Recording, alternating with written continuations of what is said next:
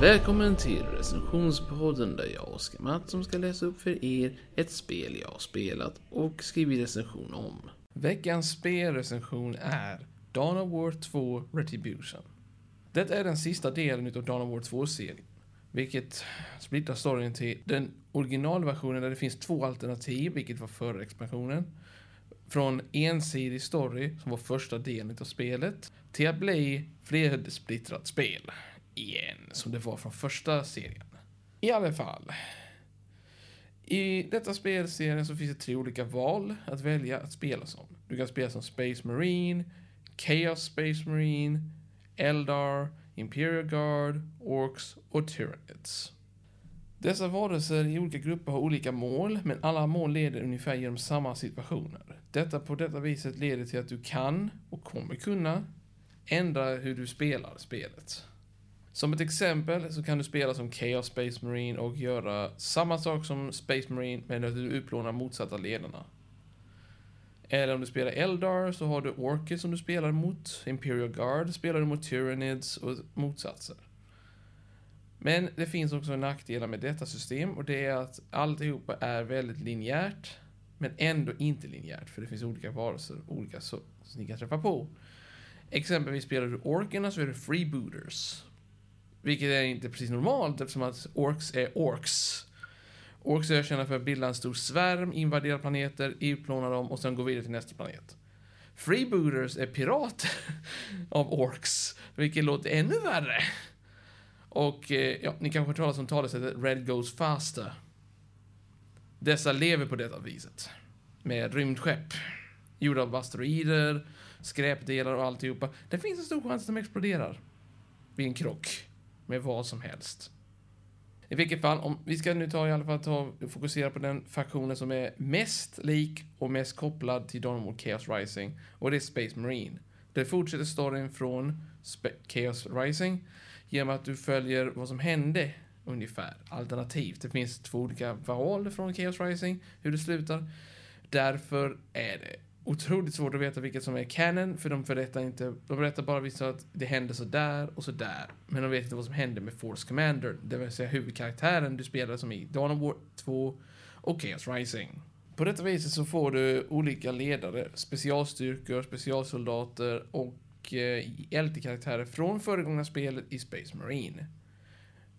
Vi kan ta till exempel att du följer Diomedes en karaktär du träffar på i Chaos Rising och Dawn of War. Två normala spelet. Diomedes är ökänd för att vara en eh, religiös och fokusinriktad karaktär. Men sen så har vi ju andra faktioner som har lagt till och då följer vi Chaos Space Marine där vi följer Elephas. The Inheritor. Som han heter. Som är ökänd som, ja, en förrädisk backstabber. Han föredrar att hugga, komma nära fienden eller allierade och hugga dem i ryggen, ta deras roll och sen fortsätta som ingenting har hänt. Därför har han fått titeln Inheritor. Eller ärvaren. Han ärver det han dödar. Lite komiskt. Och han försöker nå högsta, högsta toppen på rangordningen för Chaos Space Marines. Ja, i orkernas fall så följer vi en ledare som är en kapten för orkerna och en warboss.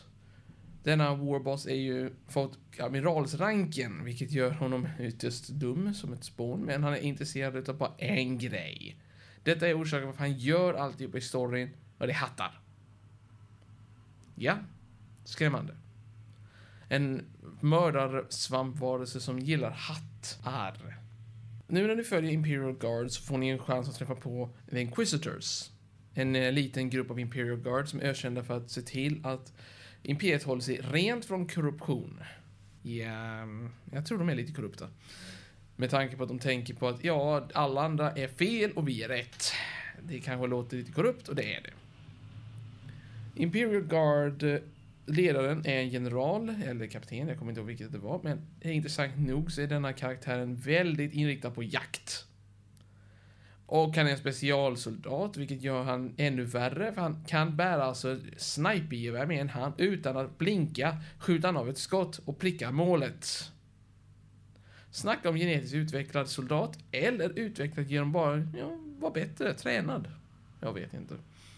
Eldar följer med en, en eh, soldat som är eh, ledare för ja, en grupp Eldar som har varit med sedan första Dawn of War 2-spelet och har varit i bakgrunden hela tiden.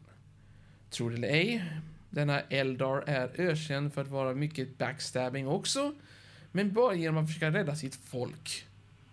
Det är skrämmande också, på ett annat vis. Hon gör vad som helst för att rädda sitt folk, och ja, det är en hon. Eldars ledare brukar vara kvinnor, jag vet inte varför. Och ja, du kan se Eldar som rymdalver. Tack för den informationen, eller hur? Ja. Tyranid följer med en Hive Lord. Denna Hive Lord är det sista som återstår av en Hive-flotta som blev utplånade i Dawn of War 2. Och hade lite för reservstyrkor i Dawn of War 2 Chaos Rising. Jag vet inte om det var många, men det var kanske bara en liten reservstyrka. De återstående har genetiskt sett muterats till en jättelik Hive Lord. Denna Hive Lord har bara en uppgift. Återbygga svärmen till punkt och pricka och återbörja sin eh, normala livsstil, det vill säga sprida sig och utplåna planeter och suga liv ur dem. Eller äta upp allt som finns på planeten. Ni förstår vad det låter som. Det låter fruktansvärt, det är det. Alla dessa har också, det finns också ett till system i spelet som heter Last Stand Mode. Den är otroligt, det går att köpa separat om ni skulle vilja. Men den denna DLC, eller tillägg, finns i basspelet från början och har funnits sedan Dawn of War 2. Och Dawn of War 2 Chaos Rising, de la till en ny faktion. Och senare så la de till Imperial Guard, Tyranids har varit sen innan med mig i alla fall. De la också till två stycken köpbara karaktärer, Tau Commander och Necron Overlord. Ni kanske undrar vilka de här två är. Jag kan, kalla, jag kan berätta lite snabbt. Tau tillhör en folkgrupp som är väldigt inriktade på det bättre, goda sättet. Som det kallas. Eller the good way. The, the only way. Det enda sättet att leva. Vilket är att de försöker hitta varelser som är kaotiska eller kan bli kaotiska, invadera dem, erövra dem, konvertera dem till sin religion. Och sen om de inte vill konvertera dig så tar de och bara gör dig omöjlig att få barn. Och sen tar de död på dig sakta. Så att din religion försvinner och din folkgrupp blir utplånade. Så att deras blir större. Herregud. Necron Overlorden är baserad på Necrons.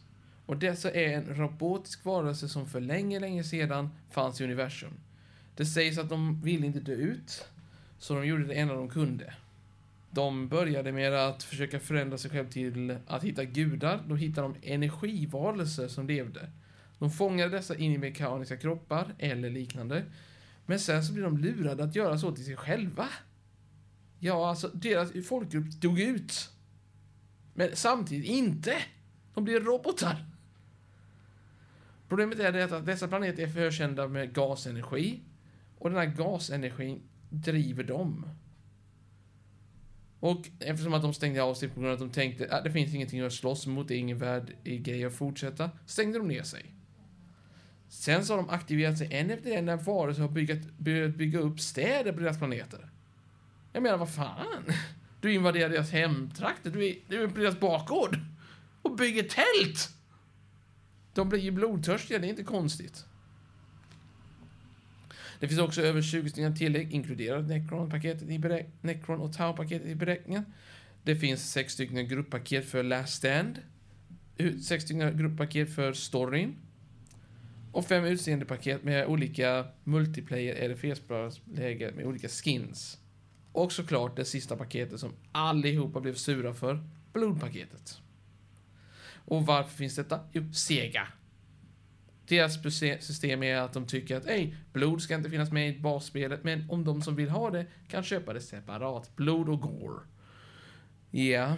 och gore är ju med kroppsdelar som sprängs i bitar och liknande, ni förstår.